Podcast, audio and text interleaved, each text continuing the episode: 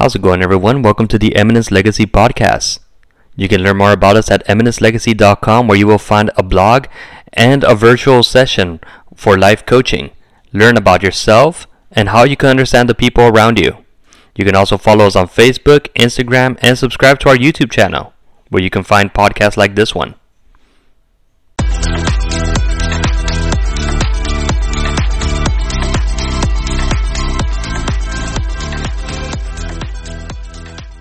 Dialogue goes through your mind every single day. What am I going to have for dinner? Am I going to have time to go to the gym? Am I going to go to my friend's gathering today? We spend so much time just trying to make decisions that, in all actuality, it creates fatigue. You can actually get tired from decision making. Because in, in a single day, you can take up to 35,000 decisions that you take. So you have to sit down for each one of these and consider what it is that you're going to choose. Now, I'm not just talking about big decisions. I'm talking about you open up your closet, you're choosing what you're going to wear, which route you're going to take to work. So all of these are compounding. So sometimes you get to a position where you're just so exhausted to take any more additional decisions that you end up putting yourself in a position where it's easier to make a mistake when you're making a choice. So there's a few things that we would like to discuss in this episode about how you can make smart decisions, how you can think critically through them, and the things that you need to be aware of. Every time that we're making a decisions, there are certain aspects that are preventing us from seeing the full picture. And unless we're aware about what those barriers are, we're going to continue to make either too quick of a decision or that is not based on information or that is based on false information and is going to have an impact in the long term and sometimes short term as well. So we're going to go ahead and be discussing that today. Now you mentioned just the part of the numbers of decision making. If we add on the fact that we have over 50,000 thoughts in our mind every day going through our mind and uh, half of those are negative thoughts so this this this makes it more challenging for for one to make better decisions. But let's go ahead and talk about this. So there's two systems in our in our the way we we do things, the way we interpret things. The first system we're gonna call it system one. This is what initiates. What a lot of people don't understand, and and maybe you do understand, but um, they don't want to accept it fully. That only about ninety to ninety five percent of our day uh, is automatic, which means we're always in auto, in autopilot, and only five percent of of the things that we do we actually remember. So that's why this is the reason you don't even think when you're driving. This is stuff that you do normally. And that is taken care by system one, which is the initiator. That's the one that keeps you going every day. And system two, that's the one that's more logical, that, that thinks that thinks things through and takes a little bit more time to process things. So this is what we want to start with and these are the two main systems that we're working with and we want to bring self-awareness to this for us to be able to make those better decisions. Okay, so you're talking about system 1. So basically what you're referring to is that you see one of the things that we forget to consider is how much information our brains are basically observing at any given time. So your eyes are looking at a million things.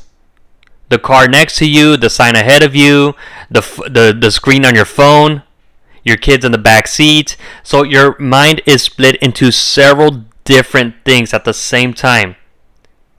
That we just do things automatically as a mechanism to be able to move forward because imagine i think about like the suit like superman you know when he uh when when when he realizes that he can that he has these powers and he's able to hear everybody's um, what everybody is saying he's able to see beyond what the human eye can see and he's just overwhelmed by that that's basically the way we would be if we didn't have the ability to ignore the surrounding uh, the surrounding environment that is not necessarily important to us in the moment. So you're sitting in your bed and you hear the clock ticking, eventually you're not going to you're not going to be able to hear that clock because your mind has decided that that's not relevant to what it is that you're doing. And therefore you're able to focus not so much on that sound that's in the background, but you're able to focus on the actual task at hand that you're working on. So as you're experiencing all these things, your mind has an ability to ignore them and to focus on what's important to you. And this is usually what we start doing automatically every day because you hear that clock every day. It, it's, it's normal to you to hear it, so it's not relevant anymore. But if you have a guest in your house, this is what they, hey, what's that? What's that sound? Oh, it's my clock. You're gonna know what it is, but at the in the back of your mind, you've already shut it off. So think about think about it like this: the the the system one. If you're thinking about about baseball, by the time the pitcher is throwing the ball, the batter is already swinging. the The batter is already has instincts to actually bat before the ball is even released. The reason this happens because if they were to stand there and wait for the ball to get closer, they're not going to hit the ball. They're going to hit a strike. So what we're trying to do here is allow you to hit every decision you make out of the park and make sure that you're always timed and that you know the difference between system 1 and system 2. Exactly. So to elaborate on that baseball analogy, so instinctively you know by observation that you need to swing as soon as the ball is coming towards your direction. However, it takes many years of training, many years of observing and, and being able to come up with the strategies of your swing of or, or measuring your strength to be able to hit that ball precisely the way you want it. And this is how both parts work together. The part where you are doing things instinctively and the part where you actually think things through, develop a strategy to be able to approach the decision that you're going to make. Which swing is the one that you're going to choose to give in that given time? And again, most when we're talking about this analogy, you normally start with system two because you have to break down the process, learn the process, but it becomes a point where that information gets passed over to system one, which is the autopilot, that, that automation that we create. All right, so let's talk about some of the stuff in about the system two. How would you define that for us? Well, if you're making a decision and you and and you have an answer right away, that is your system one working. If you take time to filter that thought, to filter the the the, the different uh, choices that you have, and then after a while you make a decision, that will be your system two actually kicking in because it, it already broke down the information and is gonna try to see what's the better choice. All right, so in system two is the part where we're basically grasping the information and being able to formulate how it is that we're going to go about it. So there's several things that, that get in the way whenever it is that we're trying to think about how we're going to make a choice. So let's go ahead and discuss some of those. First of all, let's discuss the law of small numbers. So a lot of times when we're going to make a decision, we think that because we've seen a small representation of a result. So, well, I'm not going to take that risk because I my friend did it and therefore I'm not going to do it. Okay, well your friend is just one person. So just because your friend said that he's to go uh, that he's going to try going to the gym more often but didn't succeed, then you can't automatically assume that you're that that's going to be you just because you didn't just because your friend didn't commit to it that means that you're not going to commit to it he might say, it's like, well, yeah, I, I, tried working out, I tried eating healthy, but it didn't work for me. Is that really a good enough reason for you to say, it's like, well, my friend tried that, and therefore I'm not going to try it? So that's a small number that is, but in reality, if you just look at the bigger picture, you find out that the people that have done the process have seen a result, that they have seen growth because of the commitment to that decision. Well, and if you want to put it a little bit more practical, I mean, how many times do we go on Amazon and we go over the reviews and we see a couple of negative reviews on, on what you're going to purchase and automatically you discard the item because a couple of people were not satisfied with the with the item. Again, we run into that uh, law of small numbers that we're basing. We're trying to base a big decision on something so small. It's true though because I do look at the one star, two star reviews before I look at the four thousand reviewers that left the four to five stars. So you always start with the bottom and then you and then you build your way up from there. But you're absolutely right. Like that small fraction of a, of of people is not enough to make a final decision about the overall choice itself. So then we have the next thing that that sometimes gets into the way when we're making decisions, and this is called anchoring. And anchoring is something that that you're gonna see a lot when you go to stores, when you're trying to buy a house, or when just uh, people are trying to get you to kind of get in the middle of a number or an idea that they're pushing on you. For example, let's say you go to a, a store and they're selling a for thousand two hundred dollars, and then the second one is going for a hundred dollars at the point that you see that the the first one is more it is more expensive you're not gonna get either or because you're gonna say well why am i gonna get the cheaper one if the other one's much better? So a lot of times uh, we kind of like outbid out ourselves or we kind of stick around the same number. Same things like if, if they're selling you a house or a car and you already had a number in mind when they anchor you they normally give you that number and you you weren't willing to pay that number but they they give you well the least I could do is thirty thousand dollars, and then you start negotiating off of the number they gave you, not off of the original number you had in mind. Right. So you go in there with expectations that okay, so this is my current budget, but then they tell you, well, that's impossible because this is what I have. It's like, well, may, that might be true in his scenario, but that's why we need to expand our scope and not settle for less and we need to always that's why we, we need to have our non-negotiable guys. This is where you come out with non-negotiables. What what are the non-negotiables? What i consider non-negotiables okay what is your convictions? What what is it that you really want? And don't negotiate down. Actually stay with the numbers that you're in. Stay with the ideas that you're in. And not that you're going to be hard-headed and trying to make a decision that's not good for you but a lot of times um, they're going to try to anchor you or persuade you a certain way and as it is, we're already very biased in a lot of our decision decisions, so we need to be careful when we're making decisions. That's why we need to utilize more the system two, which is the one that filters out the thoughts and, and puts everything into perspective and kind of gives you get, you go over all the options and all the outcomes and you make the better decision. So the next point that we want to touch on is priming. Priming is is um is very peculiar because, for example, we see uh, brands that that continually put um, their stuff out there with big names, and they kind of start priming your mind into wanting that product. And the way they do this, they, they, they get big names to kind of push their product or, or do certain things with their product, and it it, it like uh, it makes you feel of a certain achievement if you get it. Like I've never met anybody that um, doesn't sit in a, a Maserati and doesn't think that wow, I, I really made it. It's some sort that brand has allowed um, or or prime us to believe that that's like the status symbol of success. So when that comes to making decisions, sometimes we think that we're free for ourselves to make that choice, but in reality, it's a branding that that is manipulating us to do act in a certain way. So you don't choose an insurance because it's the best policy out there and because you've compared it between each one. You're gonna go based on the ones that you remember, based on the commercial that stuck in your mind the most.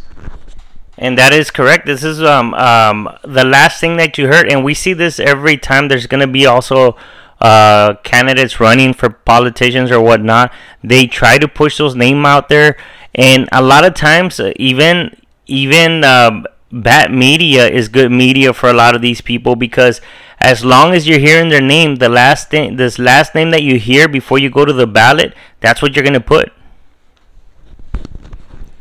That's right. So go ahead and whenever you're making a decision, make sure that you're not falling a victim to some of these different uh, pitfalls that we can fall into.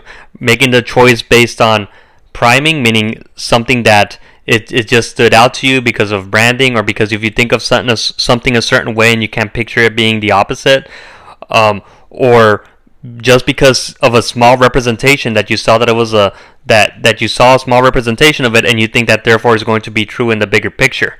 So make sure that you're not falling into any of these. So the next one we're going to talk about is cognitive ease cognitive ease is uh again uh, we need to check our convictions our ideas because a lot of um, stuff that we pick up uh, with the people that surround us with the the, where we come from, and there's a lot of uh, uh, falsehood that that has been, I guess, taught to us or, or, or shown us. So we kind of start doing things, some uh, following a process that's familiar to us, and it's kind of hard to break away. So if you're trying to make better decisions, try to analyze what was the last decision you made that got you into trouble and find out what triggered you to make that decision and what didn't you think about and normally it's something that you felt comfortable and familiar with and you made the decision just right there because you you thought you you knew what you were getting yourself into but it was more than anything something that you felt familiar with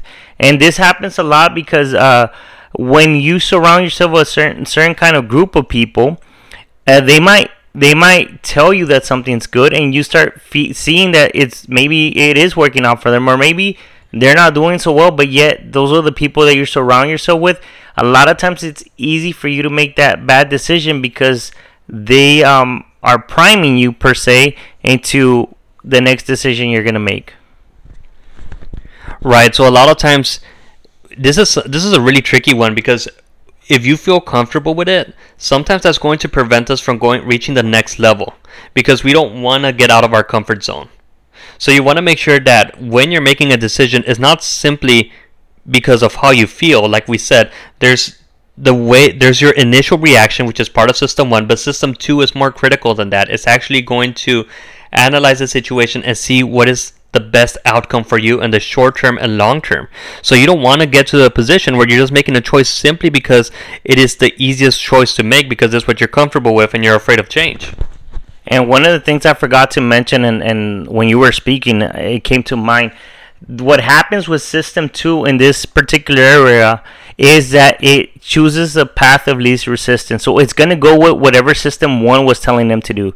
So whatever it's familiar with, that's what it's going to go with.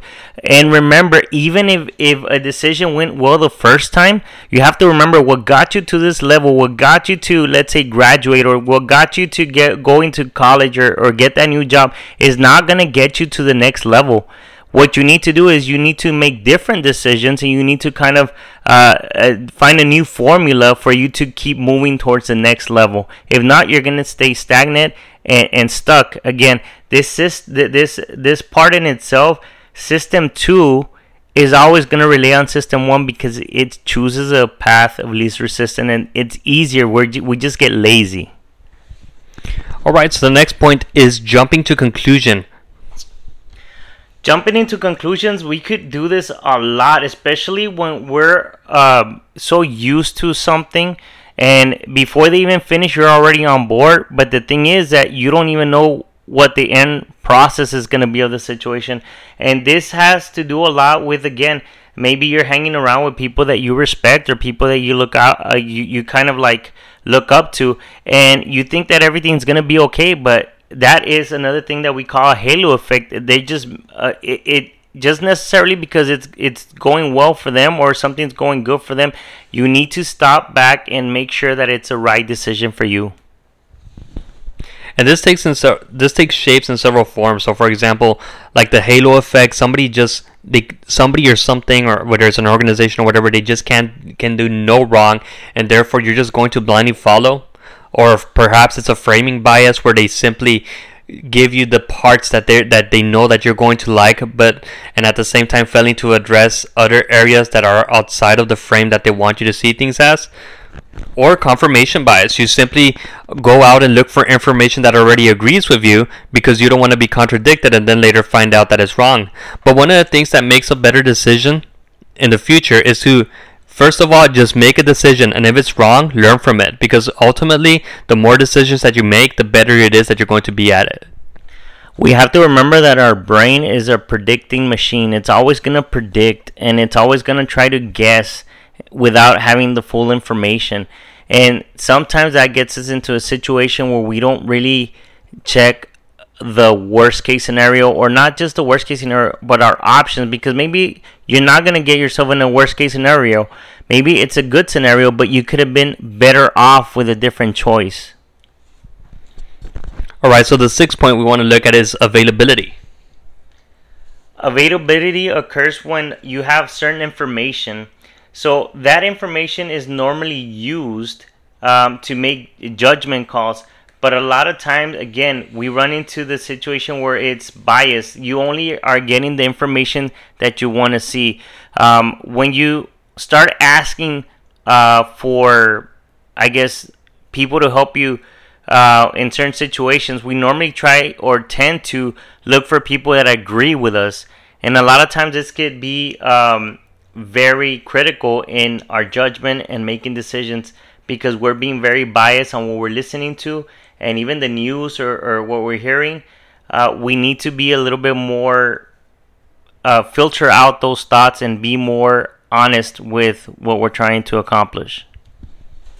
The other thing about availability is that is basically in the word it's the information that's available to you and sometimes it's unrelated or or very unlikely to be related but you still want to apply it. So for example, let's say you hear in the news about a plane crashing and you have a flight the next day, then you assume that there's a very high possibility that your plane is going to crash, even though the statistically is the chances of that are very low. So you want to make sure that your decision making is not based by only a single circumstance, and once again, get the full information. Always get more information and again if you're making decisions right off the gate you're really using your system one which is normally the one that takes most of the i guess takes off the heavy lifting every day with our regular routines. And the last point will be the sunk cost fallacy. This one occurs um, a lot when we invest uh, additional resources like that let's say we invest in a lot of time in, in something right? We have already invested uh, time in learning something a certain trade or maybe with a person or whatnot. And we know that that that that that is not that that part of of um of you is already invested. We kind of do not want to let go of the uh, of the situation even though we know that it's going bad and this happens with finances, it happens with relationships, it happens all over because the more time you invest in something, it kind of escalates and gets a little bit uh, more difficult of letting go. Right, because eventually it's possible, like you mentioned, you spend so much, whether it's the form of time, whether it's the form of money, or re- or any sort of resource, you you invest so much time in it, and you see very little to no return. And it's very difficult to cut it off because you're you're thinking to yourself, I've been spending so much time on this for me for it not to lead anywhere. But it comes to a point where eventually you have to cut your losses and realize when a loss is a loss and move forward. And the that's another thing we have to have a better relationship with failure because a lot of times we feel that it's it, it's a failure or it's something lost but we learn through the process everything's a, a learning process and we could actually learn how to make better decisions or maybe you learned something that you didn't know about yourself and you're able to to kind of uh, evolve from there. One of the things that i i want to uh, i guess emphasize and a lot of this is self-management being able to to manage yourself manage your thoughts manage your reactions and learn more about yourself identify the identify times two. Your two distractions that are distracting you the most from making this uh, good decisions or, or better decisions. And i kid you not a lot of times you're to find out that that system one is overriding what you're doing on system two. All right so this concludes this week's episode